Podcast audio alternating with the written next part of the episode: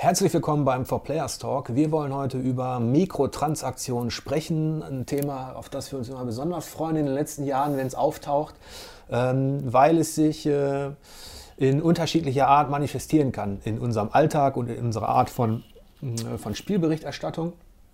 Ähm, bevor wir loslegen, wollte ich noch mal ein bisschen zurückgehen in die Vergangenheit, also was Sie bisher so erlebt haben mit, mit Mikrotransaktionen, ähm, welchen ja, welche Skandale, welchen Aufschrei es da in der Vergangenheit vielleicht gab. Ähm, und da können wir vielleicht anfangen mit äh, Dead Space. Wie war das nochmal? Ja, es war ein ziemlich großer Aufreger, aber vor allem deshalb, jetzt nicht, weil es ähm, generell um Mikrotransaktionen ging, weil die kannte man ja schon von, von vielen Free-to-Play-Spielen, die ja auch so in der Zeit langsam mhm. aufkamen. Bei Dead Space 3 war das große Problem, dass man da zum ersten Mal eigentlich Mikrotransaktionen in einem Vollpreistitel hatte, was es so vorher eigentlich noch nicht gegeben hat. Und da kam halt eben zu Recht, wie ich finde, die Diskussion auf, ähm, warum soll ich, wenn ich jetzt schon 70 Euro hingelegt habe für ein Spiel, warum werde ich dann nochmal zur Kasse gebeten, um in kleine Mikrotransaktionen zu investieren, mit denen ich dann Waffen, Ausrüstung, was auch immer einfach durch Echtgeld aufwerten kann. Also das, ist quasi dieses klassische Pay-to-Shortcut-System, also ja. ähm, wo man entweder Zeit investiert, um die Sachen zu bekommen, oder in dem Fall dann Echtgeld genau. sogar. Und das Lustige ist, ich habe da eben nochmal recherchiert und auch der Producer wurde natürlich mit den äh, Anschuldigungen konfrontiert. Was soll das? Mikrotransaktionen in Vollpreisspielen. Und er hat tatsächlich als Grund genannt, weil man die ähm, Spielergruppen einfach erweitern wollte und so die ähm, Spieler von Handyspielen, Mobilspielen, ja, ohne Witz, ähm, wollte man für Dead Space begeistern und hat deshalb die optionalen Mikrotransaktionen angeboten, weil es diese neue Generation von Spielern gar nicht anders kennt oh, und auch schon erwarten würde. So nach dem Motto, ähm, da ist ein Vollpreisspiel, das kaufe ich wahrscheinlich nicht, weil ich mache so Handyspiele, aber wenn es in dem Vollpreisspiel noch Kisten genau. oder Sachen gibt, die ich genau. zusätzlich bezahlen kann, ja dann gerne. Dann mache ich das. Genau. Und gab es oh in, in Dead Space die Möglichkeit, die, die auch irgendeine Währung im Spiel zu sammeln, um diese, diese Ausrüstung zu ähm, bekommen? Das nein, es, es, ging halt um Ressourcen. Okay. Das war quasi die, die Währung. Und natürlich, du, du konntest Ressourcen sammeln, du mhm. hast sie gefunden und wie du schon gesagt hast, das war ein reines Pay-to-Shortcut. Okay. Das heißt, wenn du jetzt ähm, dir eine fettere Waffe zusammenbauen wolltest, dafür benötigst du halt die Ressourcen. Mhm. Wenn du jetzt zu faul bist, die zu sammeln, dann, dann kannst du das Geld investieren. Genau, okay. ja es ist ja so, bei der Diskussion ähm, darf man nicht vergessen, dass die, dass, die, dass die mehrere Ebenen hat. Es fängt ja schon in der Planungsebene an von so einem Spiel, von so einem Dead Space 3. Und sie, jetzt sagt der Producer, sie wollten die Zielgruppe erweitern. Man kann es auch abkürzen und sagen, die wollten einfach mehr Kohle damit machen. Und dann ist immer so, die Idee hat dann das Marketing oder irgendeiner Geschäftsführung und dann gehst du zum Lead Designer, dann gehst du zu den Kreativleuten und dann müssen die natürlich gucken, wo baue ich denn jetzt da Dinge ein, damit die Leute zusätzlich was kaufen. Und erst danach wird irgendeine blöde Erklärung drum gestrickt, sage ich jetzt mal. Ähm, das hat natürlich, ähm, ähm, wie wir schon vorhin angerissen haben, viel früher im Grunde wurde, das, wurde dieses System etabliert, eher aufgrund der Spiele für, für Smartphones und für, fürs Handy, in Apps und so weiter im Free-to-Play-Bereich. Also da hat man gar nichts bezahlt, hat sich ein Spiel runtergeladen und es wurde dann dadurch refinanziert, dass ich Stück für Stück innerhalb des Spiels, sei es durch Gegenstände, sei es durch Freischaltung von Kapiteln oder irgendwas, dass ich da ähm, halt Geld ausgegeben habe. Da gibt es ganz unterschiedliche Mechanismen, aber es ist immer so äh, designt, äh, dass du quasi dazu animiert wirst, entweder kommt eine Blockade, du musst weiter oder irgendwas, also dass du Geld ausgibst. Das Spieldesign richtet sich danach.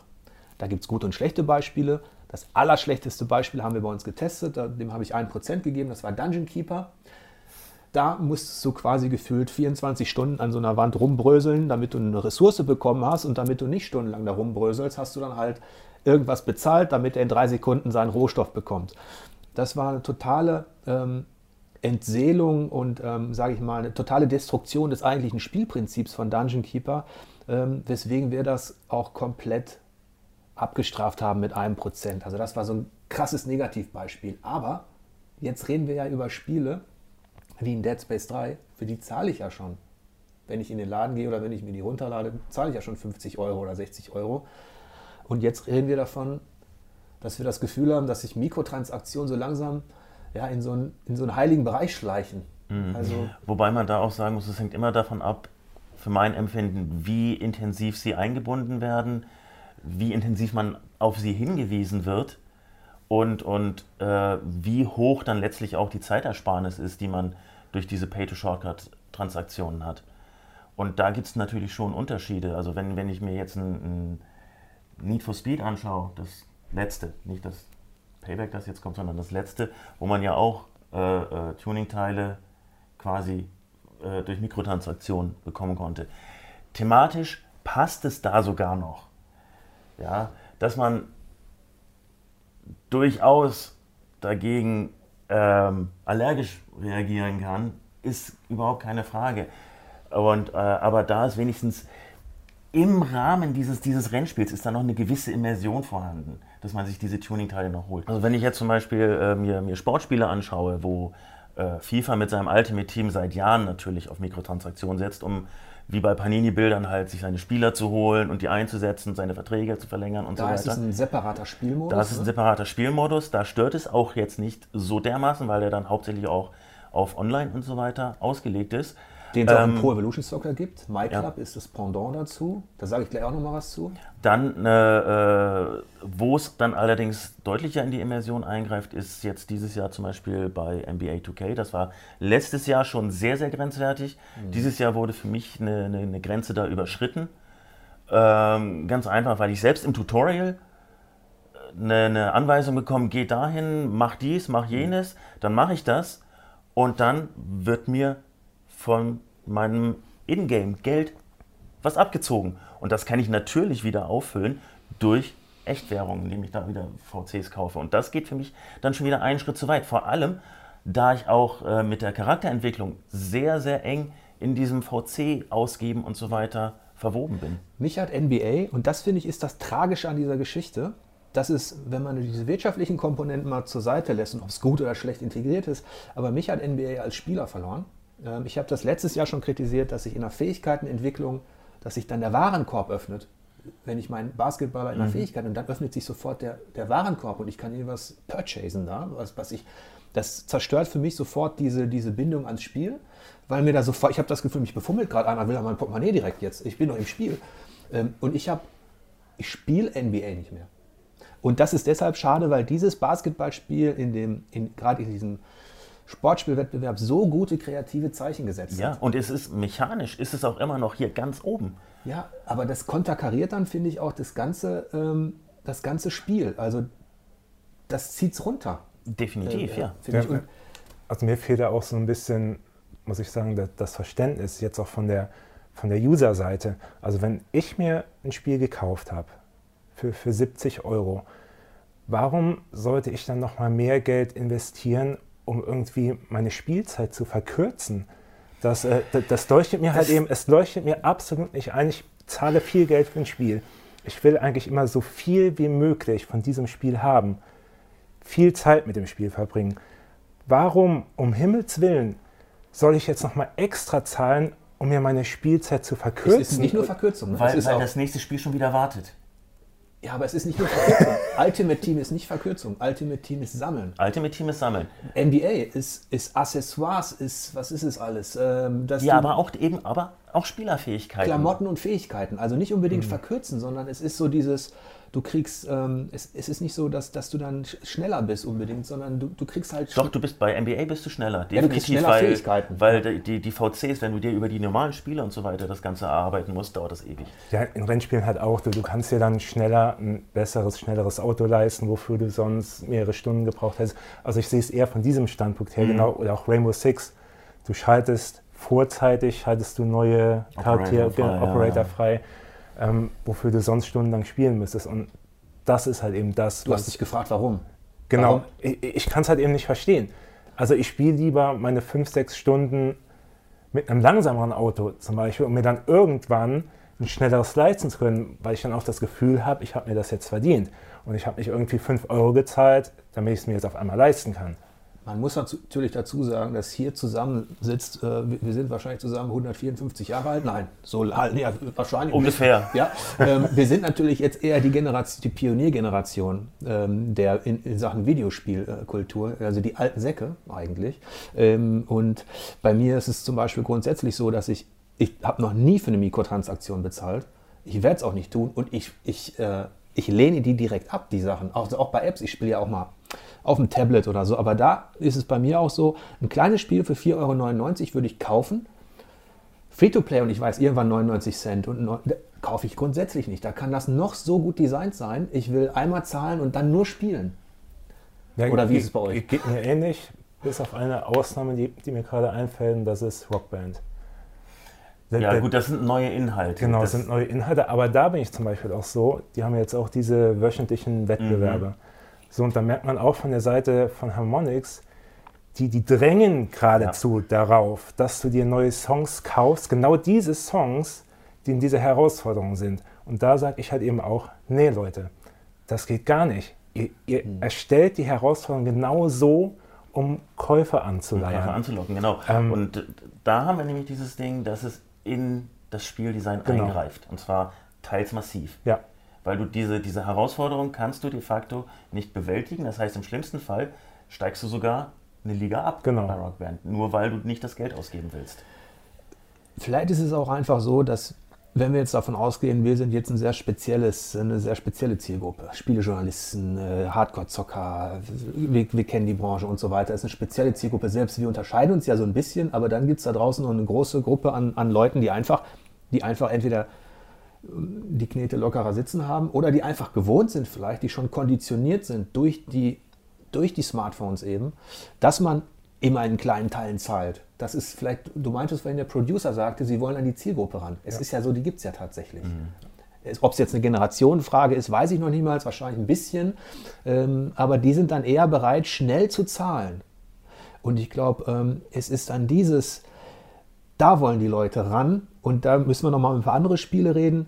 Aber eben in FIFA ist es Sammeln und Zahlen, in, in PES ist dasselbe Prinzip, in NBA ist es aber auch genau diese Geschichte. Und obwohl die 60 Euro im Vorfeld zahlen, sind die bereit, noch zusätzlich zu zahlen. Es läuft ja.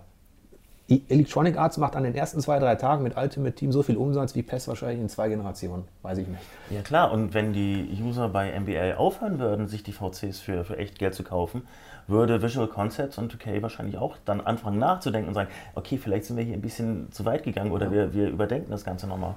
Für mich als, als Spieletester ist es jetzt so, ich habe kein Problem mit speziellen Bereichen wie, das ist Free-to-Play, da kann man so oder so mit umgehen. Jetzt ist für mich das aber noch so ein bisschen so, sage ich mal, die, die Spiele, die ich mir, die nicht komplett online sind und ähm, die, die Abenteuer sind im klassischen Sinne, die ich alleine spiele, Solo-Abenteuer, die sind für mich immer noch so ein bisschen eine heilige Kuh, wo es sehr darauf ankommt, bei Sportspielen, FIFA und PES, kann ich es akzeptieren, wenn das in einem Spielmodus ist. Das ist da in dem Sammelkartenmodus, den brauche ich aber nicht spielen. So, der ist nur eine Option. Ähm, etwas schwieriger wird es im, du hattest Dead Space genannt und jetzt können wir vielleicht auch auf ein paar aktuellere Beispiele kommen oder auch auf Herr der Ringe ist ja gerade in der Diskussion, wenn es, wenn es, da, ähm, wenn es da stattfindet. Weil, ähm, ja, warum, warum ist es eigentlich so ein Tabu? Das eine ist natürlich der, der, der Geldfaktor. Ja? Man zahlt 70 Euro für ein Solospiel, das du eigentlich solo spielst. Finanzielle Frage. Es hat, okay. zwar, es hat zwar Online-Komponenten drin und so weiter, aber letztlich ist es auf ein Solospielerlebnis ausgelegt. Und für dieses Solospielerlebnis muss ich, kann ich, ich muss nicht, ich kann äh, zeitverkürzende Geschichten kaufen. Sei es jetzt Erfahrungsboost, sei es äh, Waffen, vielleicht weil mir meine im, im, innerhalb des Nemesis-Systems von einem anderen Ork geklaut und kaputt gemacht wurde oder sonst was. Oder eben auch stärkere Orks, ähm, die eventuell besser sind als die, die ich momentan in meiner Armee habe. Vielleicht, weil ich sie noch nicht aufgelevelt habe und sonst was. Dieser, dieser Zeitverkürzungsfaktor, der geht mir da in diesem Fall überhaupt nicht in den Kopf. Ganz abgesehen davon, dass die Immersion bei den Gedanken, dass irgend so ein Ork aus der Kiste hüpft, quasi vollkommen zerstört wird. Und jetzt kommen wir an den, für mich, warum ich so trotzig bin, an den für mich wichtigen Punkt, dass irgendwo, ich bin in einer Spielwelt, egal welches Genre, ich habe dafür bezahlt, dann drücke ich Press Start. Ab da will ich in der Fiktion sein. Um es mal ein bisschen zu übertreiben. Ab da will ich nicht mehr mit meinem Geld, meiner Kreditkarte konfrontiert werden. Und ähm, dann gibt es Spiele, da passt das oder nicht, aber dann gibt es sowas wie in Mittelerde zum Beispiel, ist dann für mich so, wenn dann, wenn da ein Ork aus der Kis- Kiste äh, springt, ist, ist für- mich vorbei. Da wird sich Tolkien im Grab umdrehen. Ja, vor allem da man das jetzt rein aus mechanischer Sicht sicherlich hätte auch anders lösen können. Anstatt die einfach in Kist quasi Kisten. Man sieht ja nicht diese Kiste oder so weiter, wie die aufgeht und die Orks da rausklettern oder so. Aber allein der Gedanke da daran, dass die nicht über die Spielwelt integriert ja. werden, sondern über irgendwelche Lootboxen. Das ist schon äh, befremdlich. Ja, ich, ich zücke ja quasi meine Kreditkarte, um dafür zu sorgen, dass aus dieser Kiste ein Ork springt. Jetzt, um es mal platt Im, Im schlimmsten Fall. Im ja, du kannst Fall. ja auch dir im Spiel Währung ja. verdienen und die dafür ausgeben. Ja. Das ist jetzt so noch eine andere und, Geschichte. Und da greift die Realität oder das, mein reales Umfeld so in die, in die fiktive Welt ein, dass für mich ein Bruch entsteht in dem Moment. Ähm, trotzdem. Der wird aber da abgemildert, auch dadurch, dass man nicht ständig darauf hingewiesen wird, wie es zum Beispiel bei äh, Forza damals der Fall war. Also du wirst nie da, dazu aufgefordert und dahin geführt oder so. Jetzt komm, ja, du bist jetzt vier, fünf Mal an dem, an dem Ork gescheitert, der ist jetzt fünf Level höher als du. Willst du dir nicht einen stärkeren mhm. Ork holen oder so? Das machen sie nicht. So, so mhm. schlau sind sie noch. Aber trotzdem greifen sie schon leicht in die Immersion ein. Ja. Also sie machen keine Werbung für das Mikrotransaktionssystem. Wie das genau abläuft in Mittelerde Schatten des Krieges, wird euch Matthias noch ausführlich im Videoepilog ähm, erläutern. Ähm, wir wollen jetzt an der Stelle weitermachen an dem Punkt, ähm, wie wir da eigentlich als, als Tester mit umgehen. Es gibt zig Facetten. Vielleicht hast, hast du ein Beispiel aus, aus deiner äh, Vergangenheit. Ähm, ja gut, Matthias hat ja eben schon Forza erwähnt. Äh, Forza. Motorsport 5, ja. muss man dazu sagen. Wie war das da und was hast du gemacht? Ähm, also es war das, der, der erste Teil von der, von der Reihe, in dem man sich wirklich mit, mit Gutscheinen hießen die, glaube mhm. ich, die man sich auch gegen echtes Geld kaufen konnte. Konnte man sich, glaube ich, Wagen kaufen. Genau. Man konnte sich auch irgendwelche. Teile konntest du kaufen dafür. Du konntest wahlweise ja. entweder Ingame-Währung oder die Gutscheine dafür ausgeben. Ja, und, und die hatten eine ganz ekelhafte Boost-Funktion drin, wo ja. ich dann auch denke, hey, ich kaufe mir jetzt einen Boost und bekomme auf einmal das doppelte Preisgeld oder sowas. Und da war es halt eben wirklich so, dass man doch recht deutlich darauf hingewiesen wurde, hey, du kannst dir hier einen Boost kaufen und dann bekommst du mehr Kohle. Hey, probier das doch mal aus. Und das war für mich ein Ding, was halt überhaupt nicht ging. Und das war auch einer der Gründe, weshalb ich Forza massiv abgewertet habe damals. Das war das erste Forza, das, glaube ich, kein Award bekommen hat und was auch mhm. unter die 80%-Marke gerutscht ist. Und das war wirklich einer der Hauptgründe, weil es für mich überhaupt nicht geht. Jetzt gibt es allerdings auch die Forderung, du hast es abgewertet, es hat kein Award bekommen, aber noch ein Gut. Ja.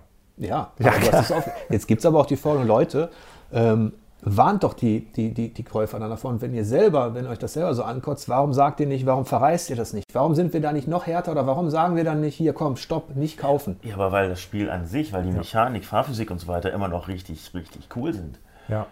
Ja, das, das, das, äh, Geldprinzip, das Mikrotransaktionsprinzip darüber ist ein Störfaktor, klar.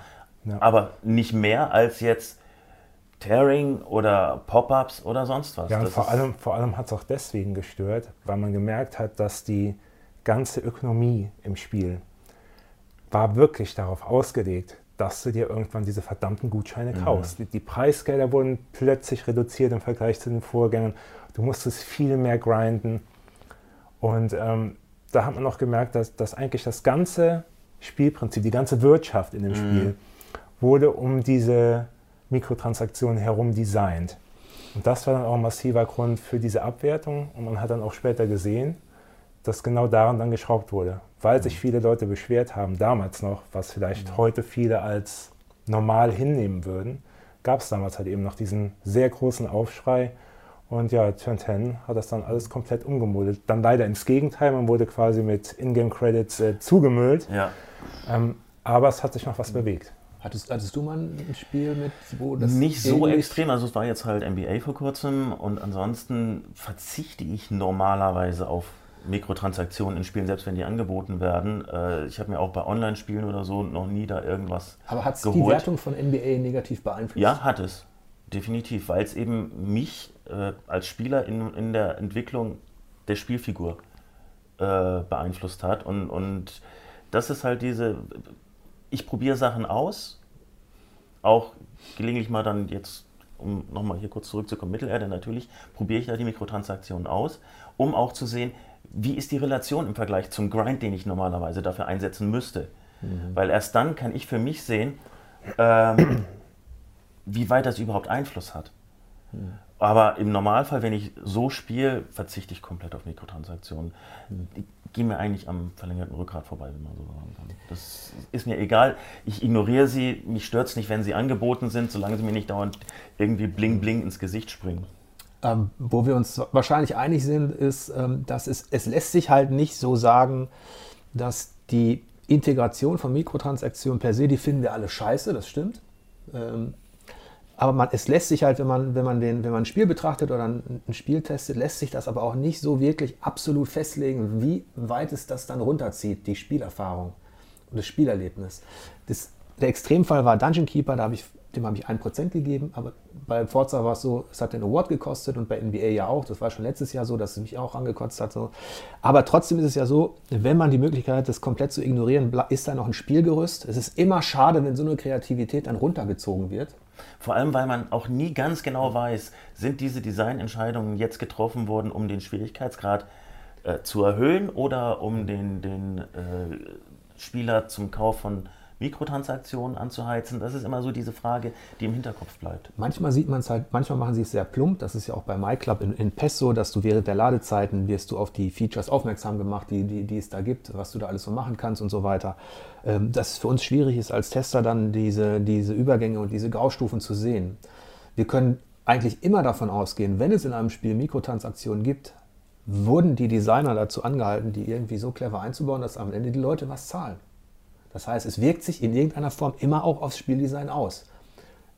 Ich würde behaupten, gäbe es diese Aspekte gar nicht, werden Spiele grundsätzlich nicht schlechter, sondern wahrscheinlich im Zweifel eher besser, wenn sie nicht drin sind. Aber wir müssten halt als Spielemagazin sagen, entweder konsequent sein, Mikrotransaktionen sind drin, dann Kaufwarnung, mangelhaft, ist nicht da, machen wir nicht. Das können wir halt so nicht machen. Wir geben ja an, dass Mikrotransaktionen drin sind, sodass sich die, die Leute dann ein eigenes Bild machen können. Es hat aber ein bisschen was mit der Tradition unseres Magazins zu tun. Es gab ja nicht nur Aufreger in der Vergangenheit über Mikrotransaktionen, sondern ich erinnere an die Zeit, als Steam ähm, etabliert worden ist, wo es darum ging, wir sollten Spiele abwerten, weil man sich eben bei Steam, bei Valve re registrieren musste. Wegen Datenschutz und Co. erinnere ich mich noch. Und da gab es einen riesen Aufschrei. Wir haben damals schon gesagt, für uns beginnt ein Spiel ab Press Start. Das, wird, das ist jetzt eigentlich Das wird jetzt aufgeweicht, weil ab und Press Start wirst du immer noch unter genau. Umständen dazu aufgefordert, im schlimmsten Fall genötigt, ja. Geld oder immens viel Zeit auszugeben. Und das ist das, was mir absolut nicht gefällt, dass ich jetzt Vollpreisspiele, dass es sich da so mit einschleicht, sodass wir quasi gezwungen werden, uns damit auseinanderzusetzen, ähm, wie sich das aufs Erlebnis auswirkt. Wobei, es gibt ein Spiel, da hätte ich eine Mikrotransaktion gemacht, das ist Dark Souls 2, der scheiß Verfolger. Wenn ich den hätte durch irgendein Mikrotransaktionsgedöns ausschalten können, hätte ich es gemacht tatsächlich. Rausschneiden, Leute. Aus dem Song. Du kannst doch nicht. Dann würde für mich, also es ist, es ist wirklich so, äh, also ernsthaft, ich bin ja wirklich da komplett trotzig. Also Spiele mit Mikrotransaktionen kaufe ich mir privat grundsätzlich nicht. Und ich, spätestens wenn die in Dark Souls sind, dann ist die Branche im Arsch, Leute. Dann ist die wirklich im Arsch. Dann, dann ist für mich vorbei, weil ähm, ich finde das auch so, wir können ja auch mal einen Ausblick machen auf kommende Spiele gleich, ähm, wo vielleicht Dinge geplant sind, aber für mich ist das so ein, ein, Tabu, eine heilige Kuh. Wenn ich ein Buch lese oder einen Film schaue, ich weiß, andere Medien, da werde ich mit dem Scheiß auch nicht konfrontiert. Da gehe ich ins Kino, zahle einmal und komme vom Anfang bis zum Ende, ohne dass an meinem Sitz auf einmal irgendwas aufpoppt. Du kannst jetzt hier noch schnell eine andere dramatische Szene sehen oder so. Das ist jetzt ein blödes Beispiel, aber ich will mein Spiel für sich abgeschottet erleben und deswegen ja, also mir geht es sehr ähnlich. Also für mich, ich muss sagen, generell, sobald Mikrotransaktionen in einem Vollpreisspiel sind, egal wie sie sich jetzt auswirken, ähm, ist für mich einfach so ein Punkt erreicht, wo ich sage, nee Leute, das geht nicht. Ich weiß jetzt nicht, wie, wie stark ich es abwerten würde. Es kommt halt eben darauf an, wie viel Qualität das Spiel abseits der Mikrotransaktionen natürlich noch liefert. Aber für mich ist da immer ein Punkt erreicht, wo, wo ich sagen muss, hey, stopp. Nee, bis hierhin und nicht weiter, das geht einfach nicht. Die gehören da nicht rein, Mikrotransaktionen. Selbst wenn es nur ein Menüpunkt ist, den ich ignorieren kann, geht das nicht. Ein kleiner Ausblick auf die, äh, auf die Zukunft der Mikrotransaktionen. Ähm, da sind, wir haben einmal Star Wars und Forza, die so kommen. Es sind zwei unterschiedliche Spiele. Vielleicht kannst du mal sagen, was wir da so erwarten können. Gibt es da Mikrotransaktionen? Da ist es so, es gibt im aktuellen Teil noch keine Mikrotransaktionen. Allerdings muss man auch dazu sagen, der Marktplatz für Forza Motorsport 7 ist noch nicht live. Und ich habe da so eine böse Vorahnung, so ein ungutes Gefühl, dass da auf jeden Fall wieder irgendwas kommen wird, weil jetzt auch das Spieldesign sehr auf äh, Preiskisten. Mhm. Auch schon wieder die Kiste. Ja, ja, die, Aber da die, kommen keine Orks raus. Nee, da kommen diesmal Autos raus und äh, seltsame Modifikationen und Rennanzüge. Und es riecht schon verdächtig danach, dass da irgendwas kommen wird. Momentan kann man noch alles mit Ingame-Credits kaufen, wobei die äh, Preise für diese Boxen schon recht hoch angesetzt sind, würde ich sagen. Und ja, ich rechne einfach damit, dass da, sobald der Marktplatz freigeschaltet ist, dass man sich auch wieder Gutscheine oder sonst was wird kaufen können, womit man dann mit Mhm. echtem Geld diese Kisten Und kaufen kann. Star Wars, wie sieht's da aus? Star Wars läuft ja im Moment nur die Beta und es gab schon Aussagen von Entwicklern, dass es da wohl, also es gibt natürlich auch wieder äh, Preiskisten, Beutekisten, wo dann äh, Star Cards, Sternkarten drin sind. Und da deutet sich aktuell an, dass die wohl auch die Spielbalance Mhm. beeinflussen werden. Und das ist dann nochmal eine, eine krassere Stufe für mich, was Mikrotransaktionen angeht, weil dann geht es wirklich in die Richtung Pay-to-Win. Und das geht dann noch weniger für mich als äh, irgendeine Standard-Mikrotransaktion, womit man sich irgendwie, ähm, womit man die Zeit verkürzt oder Mhm. so. Also wenn es auf Pay-to-Win rausläuft, also dann muss man es für mich auch äh, in der Wertung abstrafen. Gebe ich dir insofern recht, wobei Pay to Win nur für Spieler wirklich ähm, Sinn ergibt, die auch die Skills haben, weil Ja. du kannst dir die beste Waffe holen und wenn du keine Skills hast, dann bist du halt trotz cooler Waffe und trotz Geld ausgeben vielleicht nicht ganz unten in der, in der Ja. äh, Liste, aber nur in der Mitte, aber ganz oben wirst du da trotzdem nicht hinkommen. Also ich fasse mal zusammen, Mikrotransaktionen, da gibt es im Grunde zwei Level. Einmal Pay to Shortcut, einmal Pay to Win. Pay to Shortcut kann richtig scheiße sein, vor allem in Vollpreisspielen, wie wir jetzt gemerkt haben. Aber wir können es eben nicht so wirklich ähm, konsequent in die Tests einfließen lassen, weil es da eben drauf ankommt. Pay to Win eigentlich dasselbe, ist aber eine Stufe schlimmer, wenn man sich wirklich Vorteile verschaffen kann im Online-Wettbewerb über irgendwelche Zukäufe. Muss man aber auch genau analysieren und hinschauen, inwiefern sich das dann auswirkt. Sprich, am Ende des Tages wird, werden wir als Spieletester von Fall zu Fall entscheiden müssen, wie wirkt sich das, was die sich da ausgedacht haben, um mir das Geld aus der Tasche zu locken, tatsächlich auf mein Spielerlebnis aus. Ähm, ist es auch ein bisschen Ausdruck, vielleicht jetzt am Ende des Talks, ähm, ist es eigentlich auch ein, gesellschaftliches Phänomen, also Pay to Win, ich bezahle und bin der Sieger, ich bin bezahle und komme weiter. Ist es vielleicht auch so, dass es einfach in, in der westlichen Gesellschaft so etabliert ist? Dass es ganz normal ist, dass ich auch in Spielen der, der King bin, wenn ich bezahle? denkbar, weil es ist nun mal so, die, die Sachen gibt es ja nicht umsonst. Das heißt, es gibt mehr als genug Leute, die dieses Angebot annehmen, weil sonst wäre das schon längst verschwunden. Und ich habe da auch so ein bisschen die Befürchtung, dass es immer mehr wird. Weil du willst als ähm, kompetitiver Spieler, willst du ganz oben stehen. Ähm, ich bin da mittlerweile ein bisschen ruhiger, kommt vielleicht mit dem Alter, aber es ist nun mal so, gerade die jüngere Generation, die wollen siegen, die wollen oben stehen und sind auch bereit, alles dafür zu geben, selbst ihr, ihre Kohle halt. Ja, bei Spielen mit einem Online-Faktor kann ich das auch komplett verstehen. Bei Solo-Abenteuern, warum, was soll ich mir da kaufen, um der King zu sein? Verstehst du? Nur wenn, Ja, weil ein ja. Kumpel da ist, hey, guck mal, geiler Org, wa? Kam aus der Kiste. Ja, das, das, da Ja. geht es mir halt ein bisschen verloren. Und kompetitiv, okay, das, ich kann mir auch die besten Bolzer holen und schieße trotzdem keine besseren Freistöße und solche Geschichten. Also, aber offline hat das nichts zu suchen. Es, es kommt wahrscheinlich dann auf den Spielertypen an und da gibt es auch unter den Jüngeren sicherlich unterschiedliche. Die einen wollen sich komplett abschotten, so, so wie ich jetzt. Ich will nur meine, meine fiktive Welt haben, Press Start und bis zum Finale will ich nichts mit der realen Welt zu tun haben. Das ist für mich so der Zauber des Spiels.